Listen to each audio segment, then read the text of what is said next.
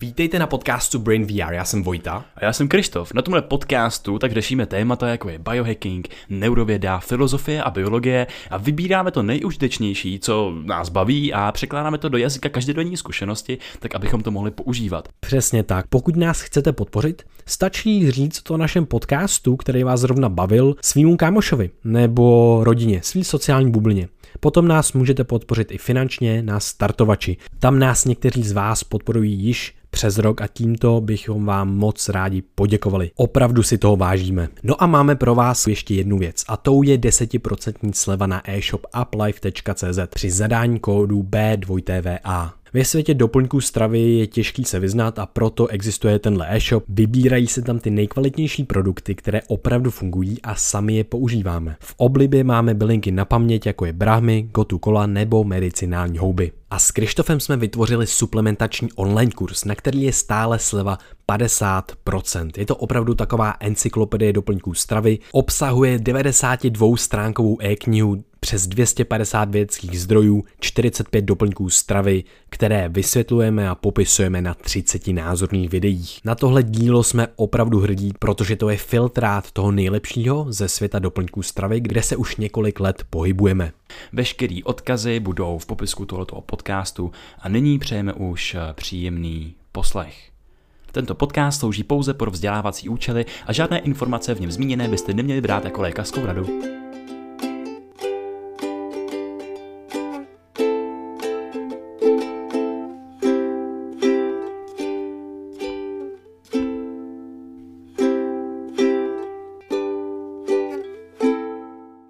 Vítejte na podcastu Brain VR. Dneska jsme s Vojtou zavítali do Národního ústavu duševního zdraví a nyní tady sedíme s panem profesorem Cyrilem Hešlem. Pane profesore, dobrý den. Dobrý den. Pan profesor tak je psychiatr, vysokoškolský pedagog, pedagog populariza- popularizátor vědy a také ředitel Národního ústavu duševního zdraví. Pane profesore, eh, já bych se vás na začátku chtěl zeptat, protože jste eh, v jedné knížce eh, v rozhovoru s Jeronýmem Janíčkem vyprávěl o psychiatrii, eh, že jeden její náhled je jako věda o poruchách mezilidských vztahů. Já bych se chtěl zeptat, jaké jsou právě přesahy psychiatrie? No ona to není jenom věda o mezilidských vztazích, to je spíš psychologie. Ona je to věda o chování a prožívání, tedy o fenomenech, které věříme, že jsou produkovány mozkem, čili je to do určité míry taky věda o mozku. A ta má přesah, to je pravda, jak do psychologie, tedy do eh, poruchách v mezilidských vztazích, protože poruchy prožívání a chování se promítají automaticky do poruch v mezilidských vztazích. A někdy z těch poruch eh, v mezilidských vztazích eh, naopak se mohou poruchy chování a prožívání generovat ale má přesah i do oblasti sociální. Já bych řekl, že ze všech oborů medicíny, z nich každý má nějaký přesah do sociální oblasti. Když si zlomíte nohu, tak to taky zasáhne vaše fungování v rodině, v práci, ve volném čase, eh, nebo vaši schopnost se uživit, nebo eh, realizovat své představy a to všechno už je sociální oblast tak ale že ze všech těch oborů medicíny má psychiatrie ten, ten přesah do sociální oblasti největší.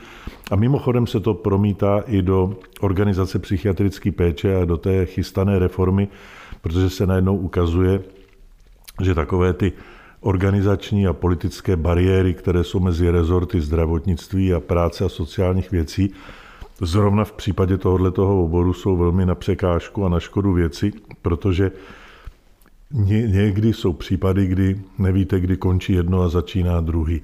Takovými příklady mohou být například dlouhodobé pobyty v psychiatrických léčebnách, u nich se ukazuje, že z podstatné části jsou vlastně podmíněny sociálně tím, že ti lidé už nemají kde fungovat, kde být a že ta v uvozovkách zdravotní péče supluje de facto péči sociální přičemž by to tak nemělo být při nejmenším z důvodů ekonomických, protože se ukáže, že ten jedinec třeba tu zdravotní péči potřebuje v minimálním rozsahu, ale hlavně potřebuje nějakou sociální podporu, kterou to zdravotnické zařízení vlastně nesystémově supluje.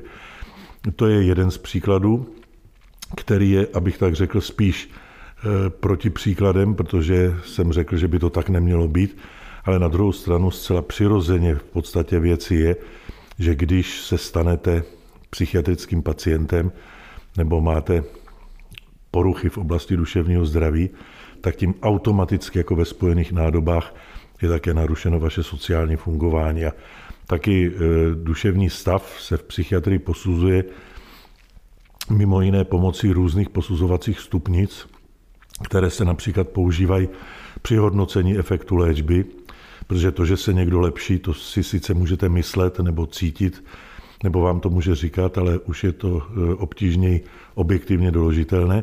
A k tomu se používají stupnice, z nich některé jsou právě stupnicemi sociálního fungování, které s tím prožíváním a chováním do značné míry korelují, ale ne vždy.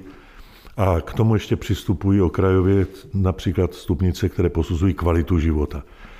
A je někdy paradoxní, že jedinec, který produkuje z hlediska medicínského dost výrazné psychiatrické příznaky, třeba bludy nebo halucinace, může subjektivně vykazovat lepší, eh, řekl bych, kvalitu života, než někdo, kdo objektivně třeba trpí jenom bolestma hlavy, nespavosti a přitom eh, se subjektivně cítí mnohem hůř. A ta, řekl bych, závažnost té poruchy na té medicínské úrovni nekoreluje vždy se závažností té poruchy na té sociální úrovni nebo na té úrovni kvality života. Takže to jsou takové jako tři okruhy, které jsou pro psychiatrii poměrně typické, tím myslím eh, biologické fungování, eh, sociální fungování a kvalitu života. Mhm. Pane profesore, nacházíme se v Národním ústavu duševního zdraví, kde se zkoumají nejrůznější typy eh, poruch mysli. Ale aby si posluchači mohli lépe představit, co to vlastně znamená, co podle vás vlastně znamená ta duše a myslíte si, že dneska právě s nárůstem všech možných poruch um, mysli a jejich uh, aspektů, že procházíme něčím, jako je krize duševního zdraví? Víte, ten, těch pohledů na uh, otázku, kterou kladete, je uh, mnoho a jsou z různých pozic, včetně takových těch až, jak, jako bych řekl, filozofických, které to nahlížejí jako spiritualitu a považují mnoho z těch poruch duševního zdraví, které označujeme jako duševní nemoci, vlastně za poruchy té spirituality nějakým způsobem. A může to vést až k těm představám religiozním.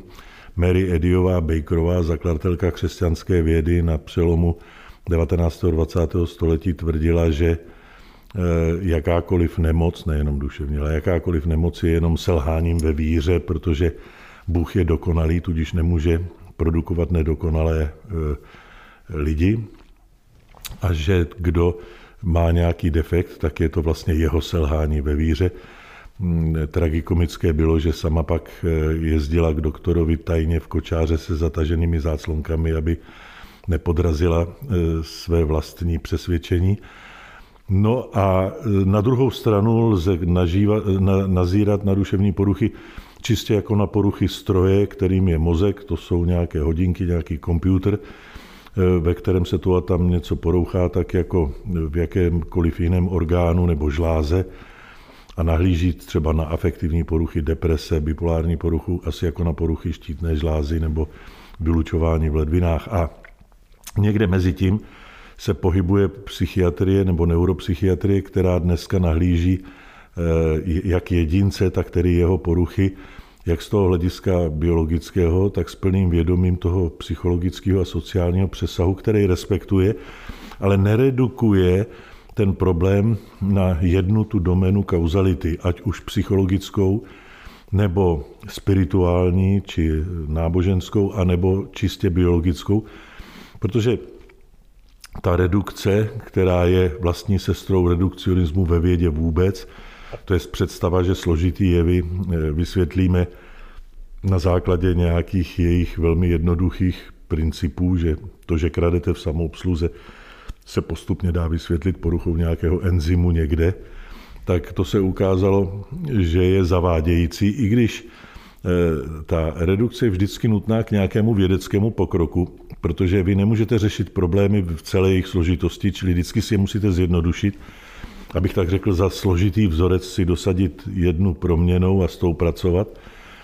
ale musíte si toho být vždycky vědomi a e, ve své jaksi pokoře a skromnosti přiznávat, že sice jsme vyřešili několik dílčích problémů, ale že tu celou podstatu nikdy nemůžeme pojmout a nikdy nemůžeme e, nejenom vyřešit, ale ani poznat.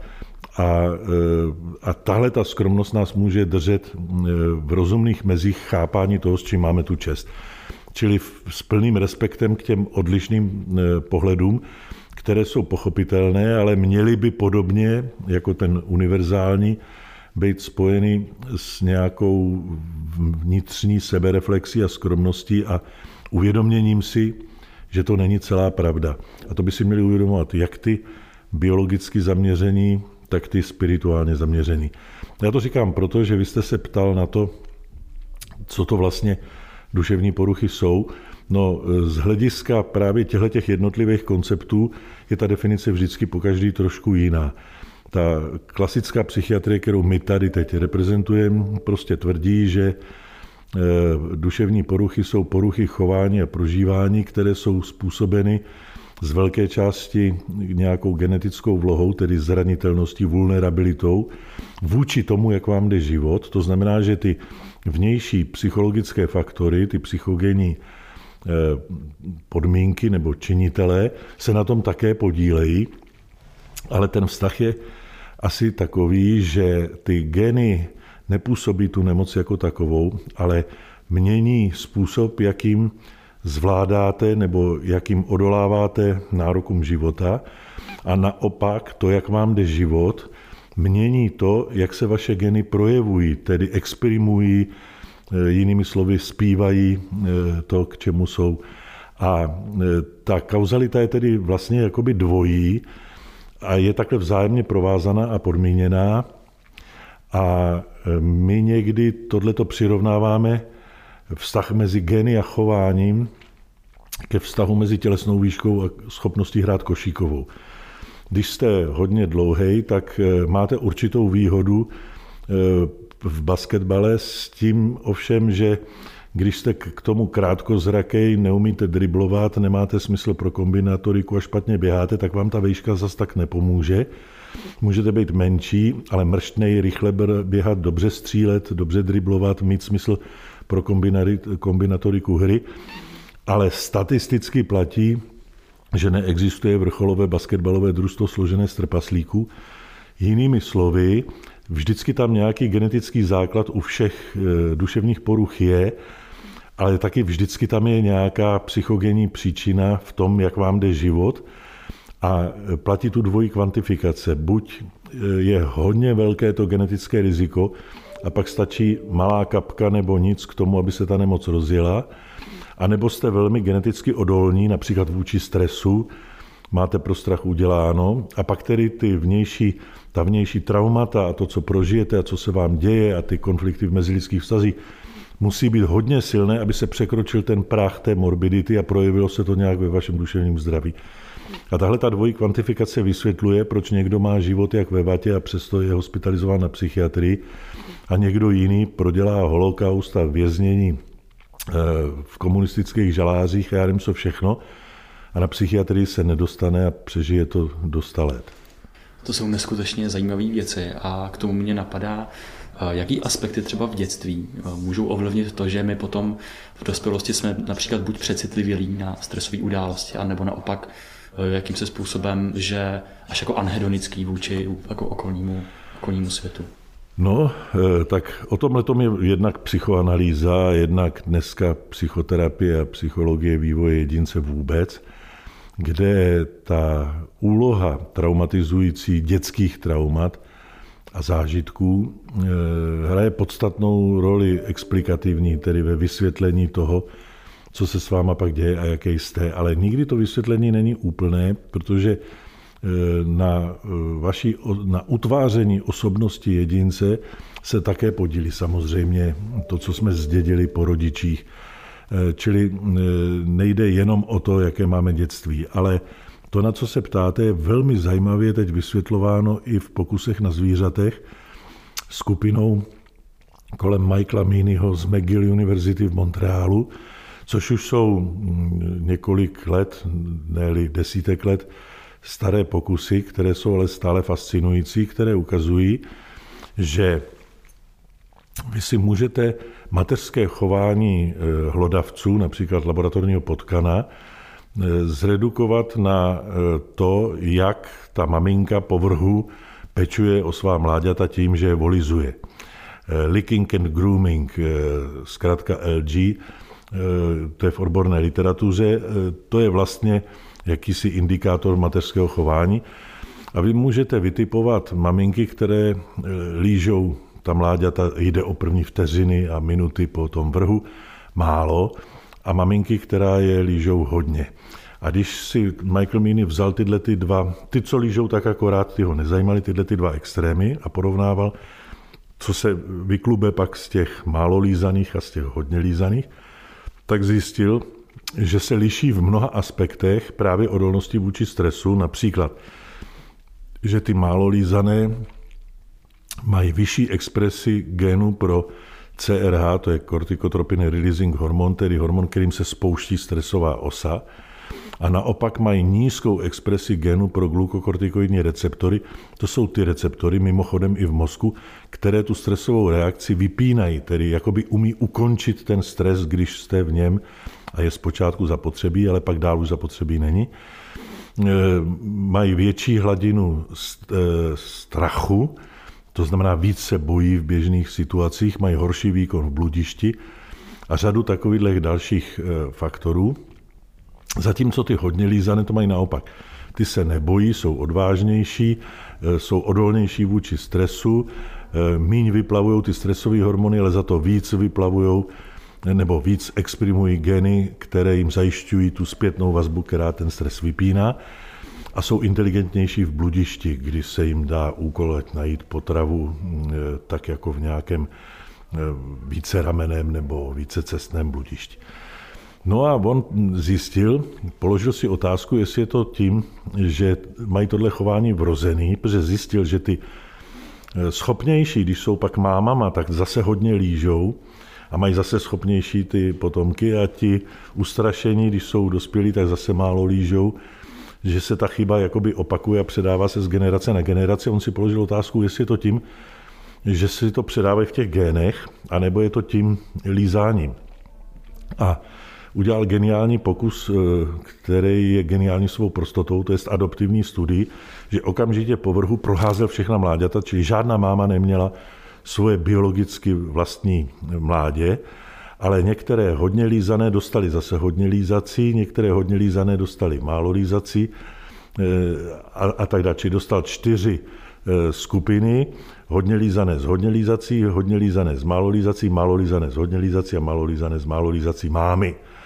A teď se podíval, jak vypadá to jejich chování, ta odolnost vůči stresu, exprese stresových hormonů, hladina strachu, eh, výkon v bludišti a zjistil, že to chování je určeno drtivou většinou tím, jak to mládě bylo opačováváno a ne tím, z jaké máme geneticky pochází.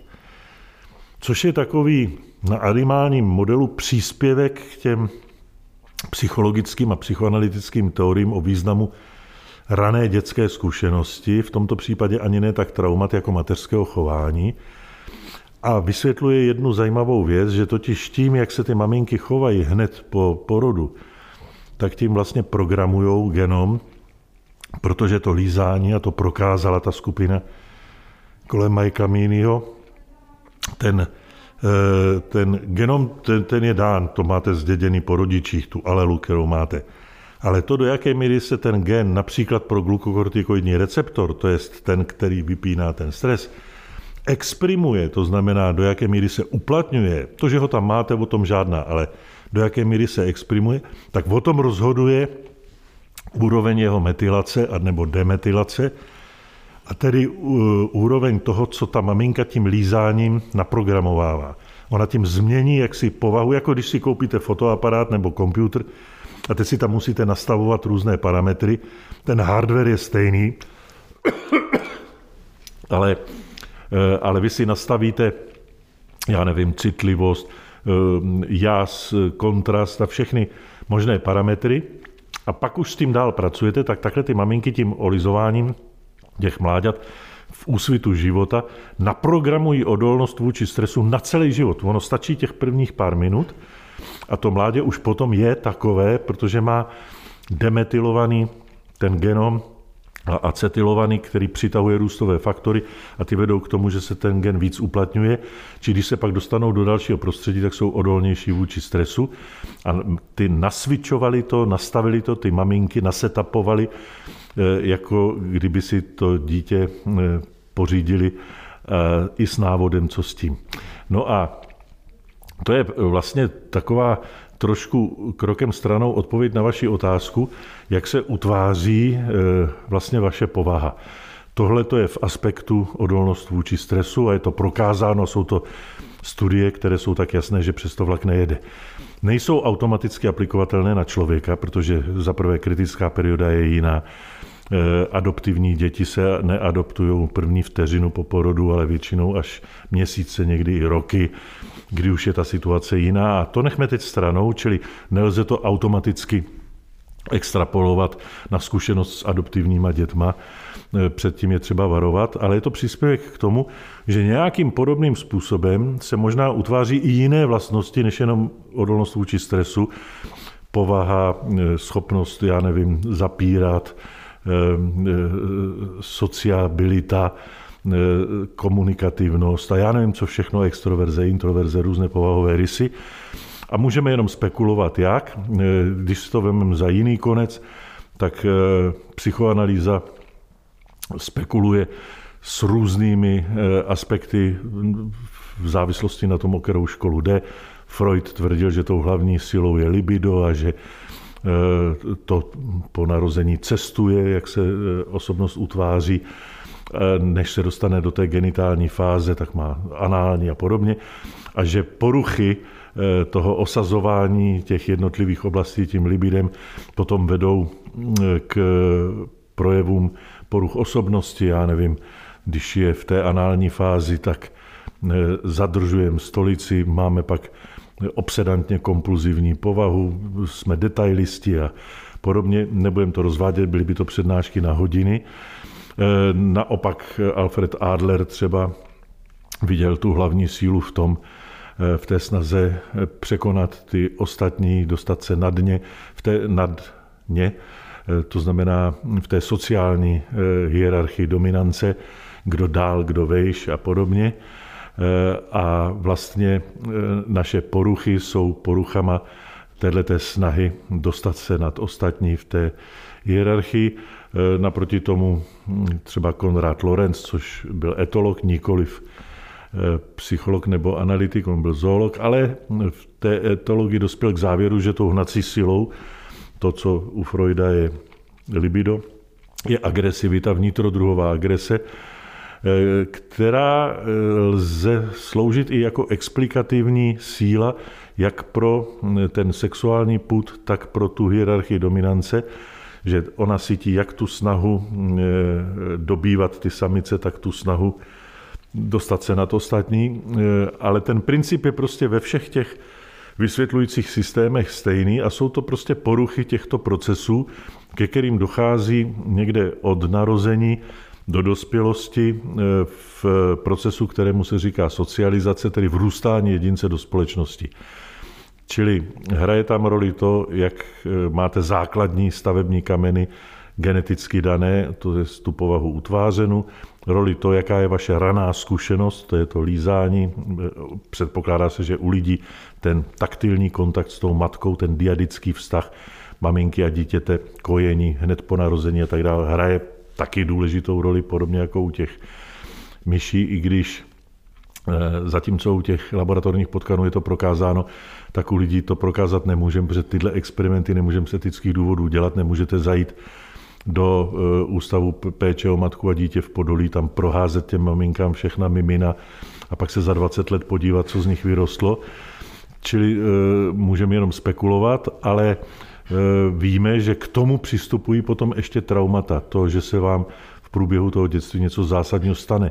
Takovým jedním z hlavních traumat které se prokazatelně podílí například na pozdějším rozvoji deprese, je ztráta rodiče v dětství, takové to osiření, buď poloviční nebo úplné.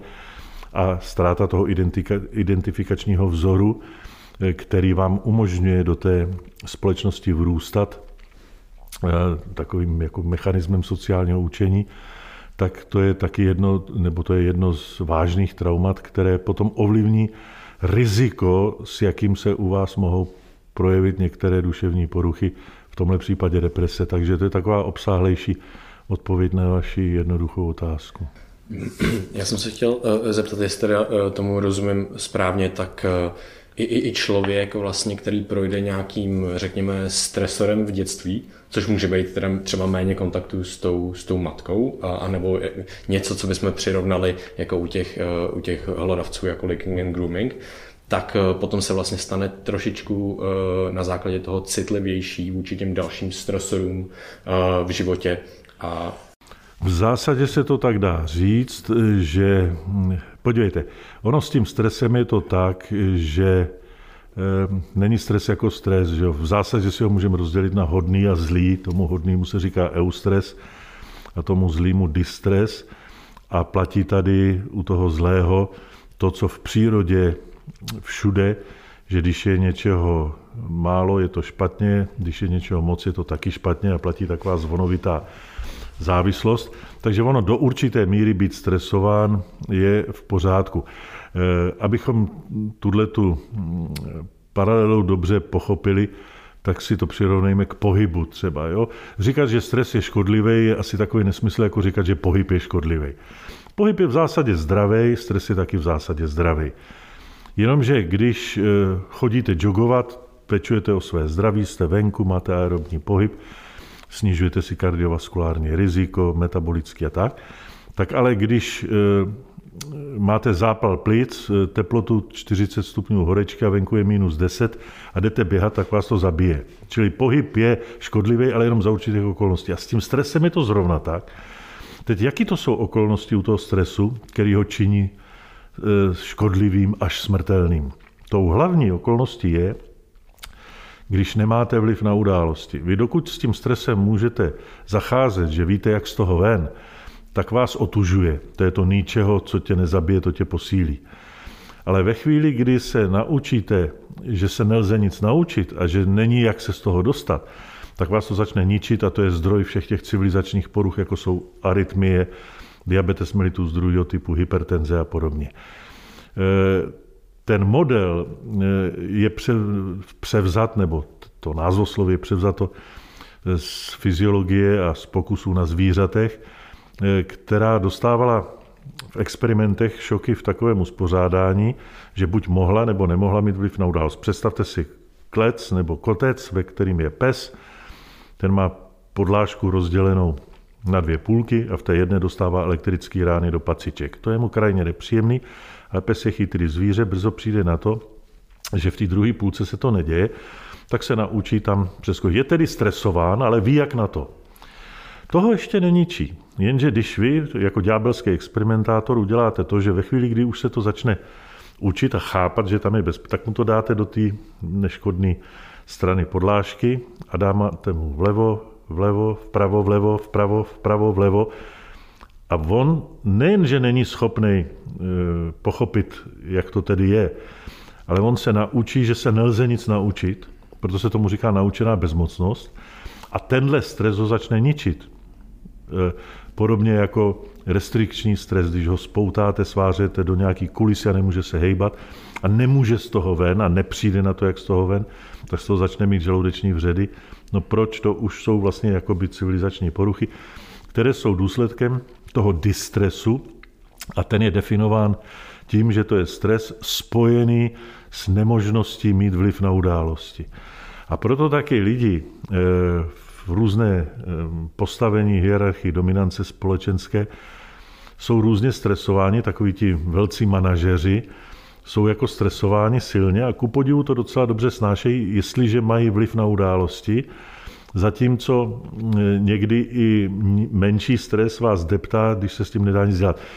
Já jsem tohle kdysi vykládal někde v Mladé Boleslavi, kde seděli dvě doktorky, které říkali, že jsou závodní doktorky ze Škodovky a že si původně mysleli, že jsou to jenom takové naše jako fyziologické řeči, ale že si najednou uvědomili, že že to tak nějak bude, protože ty největší šéfy, ty ředitele generálně, tak ty viděli jednou někde na recepci na radnici, ale jinak jako v té ambulanci celkem nejsou. Eh, ty dělníky, ty vidějí, když si něco udělají nebo potřebují neschopenku, ale plné ambulance těch hypertenzí, arytmí, diabetes, druhé, to mají ty střední manažerské vrstvy těch mistrů, po kterých už se hodně chce, jsou stresovaní, ale mají menší vliv na události.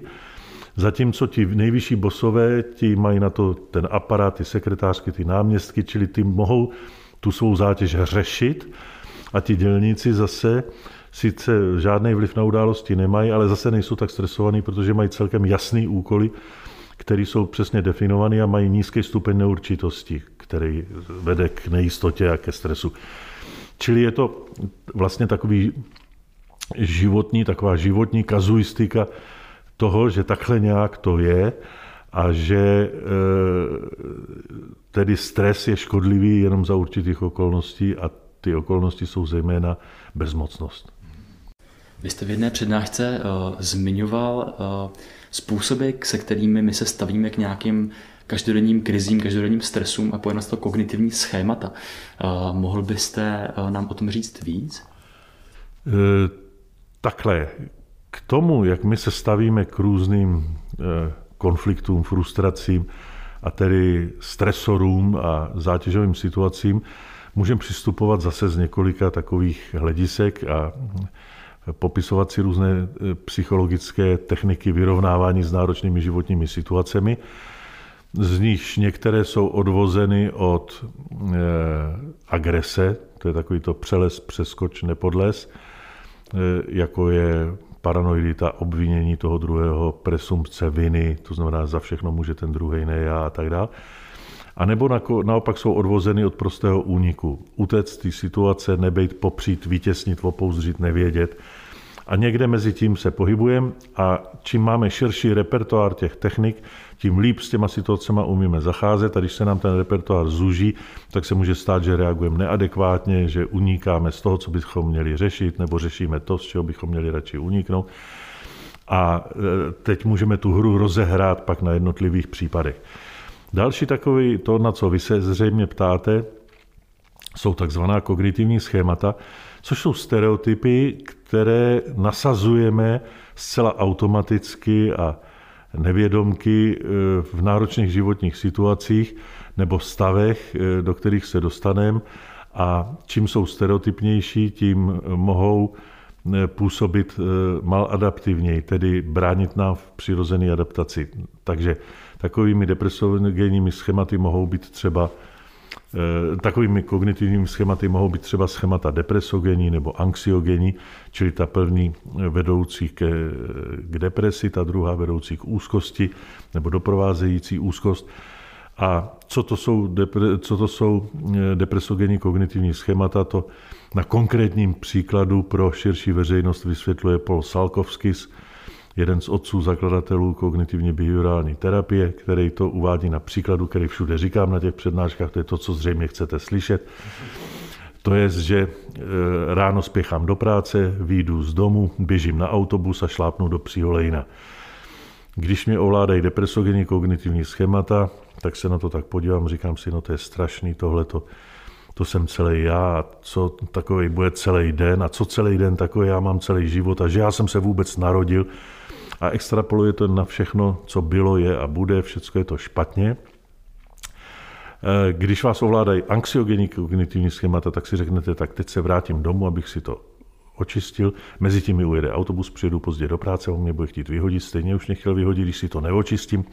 Přijedu včas do práce, on čuchne a řekne, že mám problémy s hygienou a už to tam zase šrotí nemůžete spát a podobně. Když vás ovládají paranoidní kognitivní schémata, tak si řeknete, No samozřejmě to zase byl ten sousedovic čokl, flintu na něj, brokovnici, na národní výbor, policajty na bábu a tak. A pak ještě čtvrtá možnost je ten terapeut, který se na to tak podívá, řekne si, no není to dneska prima den, že jsem si nezapomněl vzít boty. A na tomhle příkladě je vidět, že jedna a tatáž událost, co se vám stane, všichni čtyři mají stejnou situaci, spěchají do práce, stejný zážitek, šlápnou do lejna, můžou reagovat diametrálně odlišně. Ten první je z toho namašli, tragédie, že já jsem se vůbec narodil. A ten poslední je z toho na oslavu bouchnout šáňu, jak je to prýma, že mám boty a je to vlastně krásný den. A e, ukazuje to, že pro nás a pro naši duševní hygienu a pro riziko rozvoje některých poruch není ani tak důležitý to, co se nám děje, i když o úloze toho jsme si řekli na začátku, ale to, jak to čteme. Čili to, jak to čteme, nás činí šťastnými či nešťastnými, řekl bych ještě víc, než to, co se ve skutečnosti děje. To platí v určitým pásmu. Samozřejmě jsou tragédie, které, když vás postihnou, tak vás ničí a nepomůže vám, že máte odolnost vůči stresu, když přijdete o někoho blízkého nebo podobně. Ale i tam je ta, řekl bych, citlivost na to trauma u různých lidí různá. Někdo k tomu má takový ten pragmatický přístup, no všichni tam musíme každýho dne a e, každého dne se něco končí, tak jako co tady budeme nad tím e, lámat rukama. E, někdo naopak každé zakašlání prožívá v hrůze a existenciálním strachu, čili ty rozdíly v té četbě jsou i tak, ale v takovém tom pásmu každodenní psychologie všedního života je rozhodující to, jak to čtete. A proto jsou povahy, které jsou šťastnější. A taky si všimněte, že ti eh, lehkoživkové mají také opravdu skutečně snažší život, protože oni jako kdyby to přivolávali, to, jak to čtou, zároveň eh, do určité míry indukuje to, jak to opravdu je. Jako kdyby někdo tu historii svým pesimismem či optimismem přivolával nebo přitahoval. To mám někdy pocit v médiích, že když se maluje čert na zeď, tak ono se to pak taky opravdu nějak stane. To je taková malá mystérie, která by stála, nebo malé mystérium, které by stálo za nějakou e, zajímavou diskusi. Ale to bychom moc odbočili. E, čili ti naopak, takoví ti truchlivci, škarohlídi, všechno je špatně, já jsem špatný, tak ty opravdu mají ten život pod psa, protože ono se to taky podle tohohle toho plánu jim pak taky ve skutečnosti děje. Je tohle to eh, připomíná takový jako sebe naplňující uh, přesvědčení. Tak, tak, tak, tak. Že to jsou vlastně jako ten mozek je hrozně zajímavý v tom, že my, my i čemu jako dneska už víme, že čemu věnujeme pozornost, tak to potom máme vlastně víc i reprezentované v tom mozku a víc to potom vlastně ve světě vyhledáváme a vidíme. A mě přesně tohle to taky připomíná uh, i tu vlastně jako starodávnou moudrost stojků, kteří vlastně Epictetus má několik citátů, že to není vlastně o tom, co se děje, ale o tom, jak my to interpretujeme, jak my to právě čteme, jak teďka přesně povídáte. A tady se nabízí otázka, je to teda něco, co se můžeme naučit? Třeba právě i mm, za, v rámci třeba právě psychoterapie? To je dobrá otázka, to je jeden z cílů psychoterapie. Je e, vlastně e, získat náhled určitý na tohleto a získat korektivní zkušenost. To znamená prožít zkušenost, že věci jsou jinak, než jsem si dosud myslel, než že by mohly být a do určité míry tím změnit potom ta svá kognitivní schémata, eh, která jsme si před chvilkou definovali a předvedli a přerámovat je jinak a eh, vyrobit si jiné vzorce eh, interpretace zkušenosti nebo skutečnosti. A to je vlastně cíl jak teda klasické psychoterapie, myslím tímto vlastní prožívání, ta sebereflexe a ta změna ta korektivní zkušenost, tak i třeba kognitivně behaviorální terapie tam má přímo v plánu přerámovat ta kognitivní schémata, proto to kognitivní. To behaviorální to je eh, takové to, co je založeno na behaviorismu, eh, jako když cvičíte psa, eh, cukrový a byč, tak se naučíte něco dělat a chápat jinak nebo naopak reagovat jinak takovou tou prostou metodou, že měněním podmínek na vstupu změníte chování na výstupu. A tahle ta kombinace toho kognitivního a toho behaviorálního eh, za pomocí různých technik, jako je třeba desenzibilizace, ke které dochází zásluhou expozic, že když se třeba, já nevím, bojíte pavouků nebo bojíte špíny, tak jste tomu postupně exponováni a trénujete to se toho nebát, asi jako byste se trénoval na studenou vodu, že byste si každý den dával o půl stupňu chladnější. Tak to jsou jako poměrně jednoduché triky, které když jsou důsledně vedeny, tak mají za cíl právě eh, změnu těch kognitivních schémat. Čili přecvičit nebo naučit se to dá a je to jeden z cílů psychoterapie. Mě by tady eh, zajímalo, vy, vy jste říkal v některém z rozhovorů, co vás na vědě baví a že to je ta základní vlastnost vlastně každého organismu a to je zkoumání právě té skutečnosti, zájem o ní. Může, může vést to, ten zájem a zkoumání co, co nejbližší přiblížení té skutečnosti k tomu, že dostaneme nějaké, nějaký ten vhled třeba, nebo to přerámování té, skutečnosti, té, té zkušenosti naší? Může, ale já bych jako strukturu a, a e, proces vědeckého poznání nepřirovnával úplně k těm kognitivním schématům a k té korektivní zkušenosti. Tady jde trošku o něco jiného, to souvisí skutečně víc s tou zvídavostí.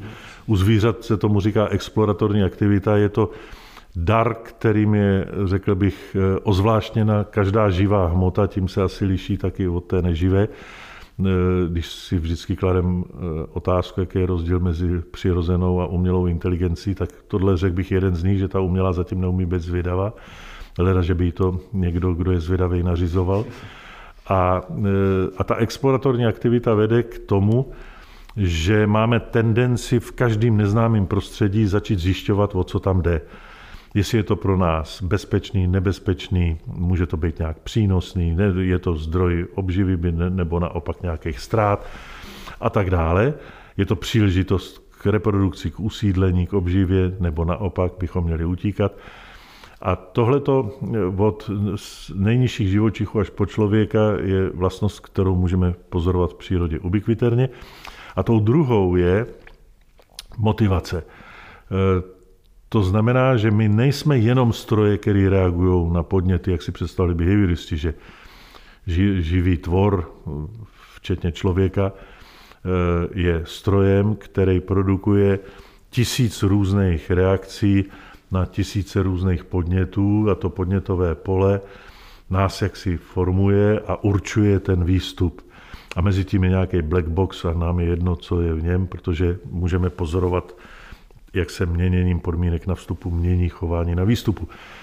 To tak není, protože k tomu přispěli etologové právě Lorenz Friedsteinbergen, který za to dostali Nobelovu cenu v, tuším v 70. letech minulého století, že ano, živočichové reagují na podněty, ale když se jim jich nedostává, tak je začnou aktivně vyhledávat. Čili my jsme stroje, které nejenom reagují na podněty, ale mají vnitřní potřebu na ně reagovat.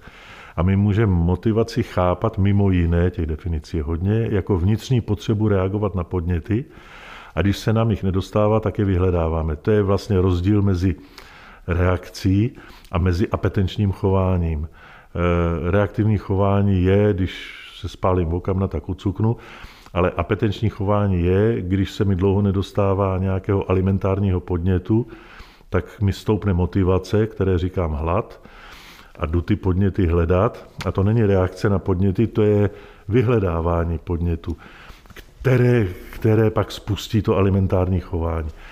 Čili je to celé velit, eh, mnohem složitější a právě zvídavost a motivace jsou takovými těmi eh, tajemnými eh, odlišnostmi a specifiky živé hmoty, kterými se liší od neživé. A s tou vědou je to tak, že je na té intelektuální úrovni vlastně produktem té zvídavosti a nakonec se to prolíná i s tou zvídavostí, řekl bych, genuinní, biologickou v podobě různých eh, expedic a eh, cest do neznáma a hledání nových kontinentů, nových hlubin oceánu, nových hlubin vesmíru. To je všecko exploratorní aktivita vlastně. A, eh, a druhý problém, nebo druhý ještě aspekt tomu přistupuje, že když jsme vystaveni tomu neznámému, tak se v tom chceme vyznat a když máme nějaký problém, tak ho chceme řešit. Čili e, živí tvorové jsou problem solving machines. To zase je e, poprova idea. A e, problem solving machines jsou od prvoků až po lidi všichni živočichové, který okamžitě, jakmile jsou vystaveni nějakému podnětu, tak hned řeší problém, co s tím. A e, ta věda je vlastně takovým koncentrátem a amalgámem zvídavosti s motivací řešit problémy. Čili vědci jsou problem solvers. Pane profesore, já se vás možná zeptám na jednu z posledních otázek a to je, proč vlastně mm, v té nejistotě a v tom neznámu, tak naše mysl má tendence hledat řešení, které vlastně nejsou založeny na té realitě. Vy jste to v jedné přednášce pojmenoval, že nas, naše mysl je takovou továrnou na problémy. A tím pádem nám tady vznikají třeba nejrůznější konspirační teorie a mm, vlastně přichází se Mm, chybí tady nějaký kritický nahlížení na ty věci a vůbec jako na, to, na to původně jako bádání a ten zájem pídit se po té pravdě. Proč si myslíte, že naše mysl má takovou tendenci? Když už jsme si říkali, jaký jsou ty základní charakteristiky živé hmoty a její nejvyšší formou, když to tak budeme trošku eh, metaforizovat, je eh, lidská mysl nebo mozek, tak eh, k tomu, k těm základním charakteristikám patří ještě to, že mozek je stroj na kauzalitu. Že má tendenci, abychom snižovali svoji hladinu nejistoty a nevědomost, to, že se nevyznáme v situaci, tak máme potřebu si ji vysvětlovat, to znamená hledat, proč něco je. Když se zavřou dveře, tak hledám vysvětlení, no to asi proto, že je zavřel vítr. Já to ani nevím, ale jiný vysvětlení nemám, ale mám nutkavou potřebu si to vysvětlit, protože jinak bych toho zešedivěl, kdyby se děli věci, kterým nerozumím. A ten stroj na kauzalitu eh, má několik takových poměrně jednoduchých eh, principů, ze kterých je ta potřeba tu kauzalitu hledat spletena.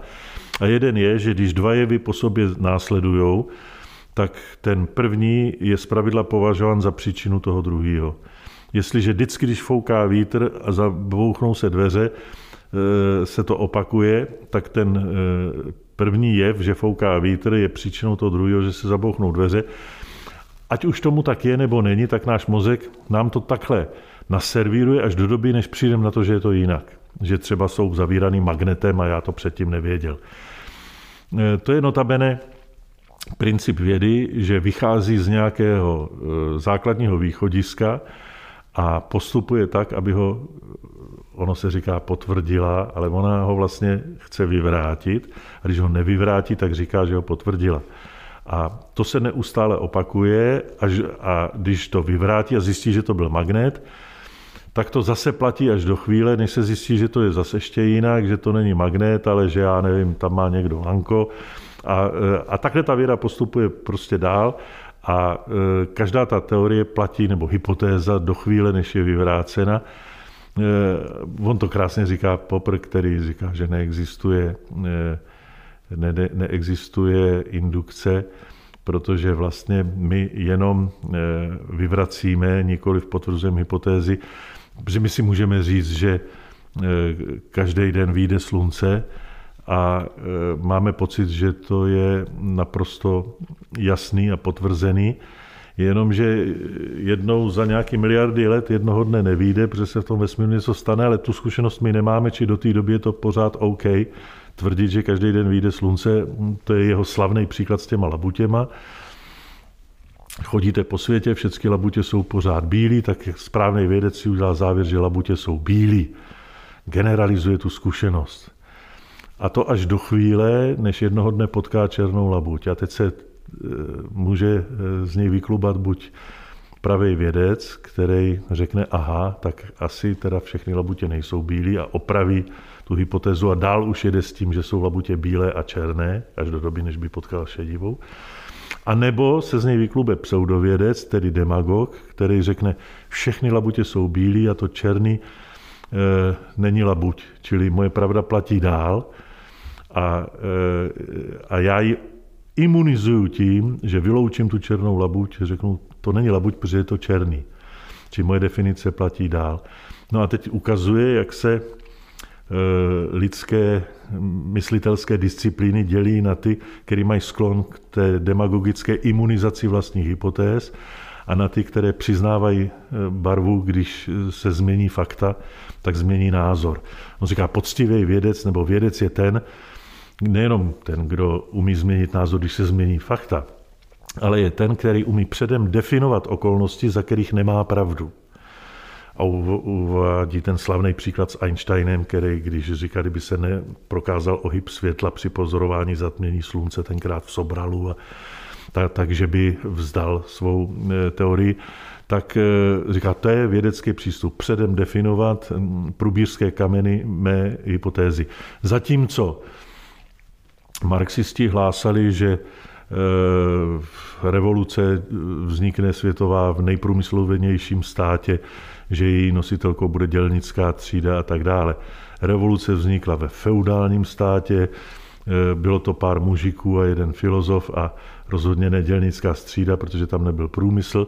Čili nic z toho nebylo pravda, tak se to jenom přelakovalo, řeklo se, není to marxismus, je to marxismus, pomlčka, leninismus a jelo se dál, protože pravda musí zůstat e, imunizována proti jakémukoliv vyvrácení. Eh, podobně nahlížel na psychoanalýzu, tam je pak strašně zajímavý spor mezi, eh, mezi Poprem, takový ideový, eh, Freudem a Einsteinem, který říkal, psychoanalýza to je totéž, když po 14 dnech přijdete k psychoanalytikovi a řeknete mu, no to není špatný, že jsem chodím, fakt už je mi líp, líp spím a tak, mám mít ty úzkosti a on řekne, vidíte, to je prýma, jak to platí. A když přijdete po 14 dnech a řeknete, pane doktore, já už fakt sem chodit nebudu, to je strašný mě, čím dál tím hůř, co sem chodím, tak už jsem namašli, už vůbec nespím, já už to dál nevydržím, tak vám řekne, no vidíte, teď jste v předpokládané fázi odporu, takže vidíte, jak to funguje, to je normální součást toho procesu a má pravdu vždycky. Či nedefinuje předem, co se vám musí stát, aby on uznal, že je to k ničemu. Čili tvrdí, je to taky pseudověda. Eh, abychom nerozčilili psychoanalytiky, protože tohle to píše Popper a trošku se o to otírá Paul Johnson v té knižce 20. století, tak si eh, připomeňme, že ale Albert Einstein jako představitel v očích Popra té nejčišší, nejvyšší, nejpoctivější vědy napsal Freudovi obdivný dopis, ve kterým mu napsal, víte, já jsem si vždycky myslel, že to vaše učení je takový spekulativní, ale pak jsem se setkal s případem, kde vaše teorie vytěsnění je jediná vysvětlující a nahlédl jsem jako hlubokou podstatu vašeho učení. Což je, eh, řekl bych, taková satisfakce a zadosti učení Freudovi, který byl v očích některých těch ortodoxních vědců ne vyloženě vysmíván, ale znedůvěryhodňován jako do určité míry šarlatán, kterým ve skutečnosti nebyl, i když eh, celá ta disciplína k tomu svou povahu svádí, ale tam je třeba jemné rozlišení. Takže ty věci nejsou tak jednoduché, ale my jsme na to eh, zabrousili z hlediska toho, jak postupuje věda, že jo? a že je tedy důsledkem lidské vrozené zvídavosti a motivace a eh, schopnosti hledat příčiny čili toho, že mozek je stroj na kauzalitu a řešení problému. Tohle, když pospojujete dohromady, tak to je vlastně všechno, co se ve vědě děje. E, vědci jsou zvídaví, e, řeší problémy, e, protože jsou k tomu motivovaní svou zvídavostí a řeší je tím, že se snaží najít příčiny věcí, čili hledají kauzalitu. Pane profesore, vzal jste nás na fascinující cestu skrz duševní zdraví, kritické myšlení a vědecké myšlení. A já bych se vás chtěl zeptat na takovou třešničku na dortu a to je, co je vaším smyslem života, nebo jestli jste smysl života už našel. E, to je příliš vznešený dotaz, než abychom ho mohli brát úplně vážně, protože po smyslu života volá třeba filozofie celou svou existenci a je to věčné hledání, věčné tázání, unended quest. E, a myslet si, že v našem jinak velice příjemném rozhovoru, moc mile jste mě překvapili, to asi nevyřešíme, že bychom tady teď na závěr rozlouskli smysl života. Ale já na tuhle otázku vždycky s vědomím určité povrchnosti té odpovědi a zjednodušení cituju jeden Einsteinův výrok, že my jsme tady pro druhé lidi. Že smysl našeho života je, že jsme tu pro jiný lidi. A ono se to ukazuje, byť v náznacích, teď v tom lockdownu. Když najednou se omezí ty sociální kontakty, tak mnozí, zejména ti opuštěnější, ti starší, jako kdyby začali, ne úplně, ale trochu ztrácet smysl života. Hmm. Pane profesore, moc děkujeme za váš čas, za vaši práci a za to všechno, co děláte v Národním ústavu duševního zdraví. No já děkuji vám za příjemnou návštěvu. Moc díky, tak jo. Tak jo. Tak Děkujeme, přejeme krásný den. Víte, co vy jste zač vy dva? My studujeme biologii na Karlově univerzitě. Neurovědy studujeme přímo, no. Kde? Na přírodovědské fakultě. O, tam se studují neurovědy. No. Neurofyziologie. Neurofyziologie.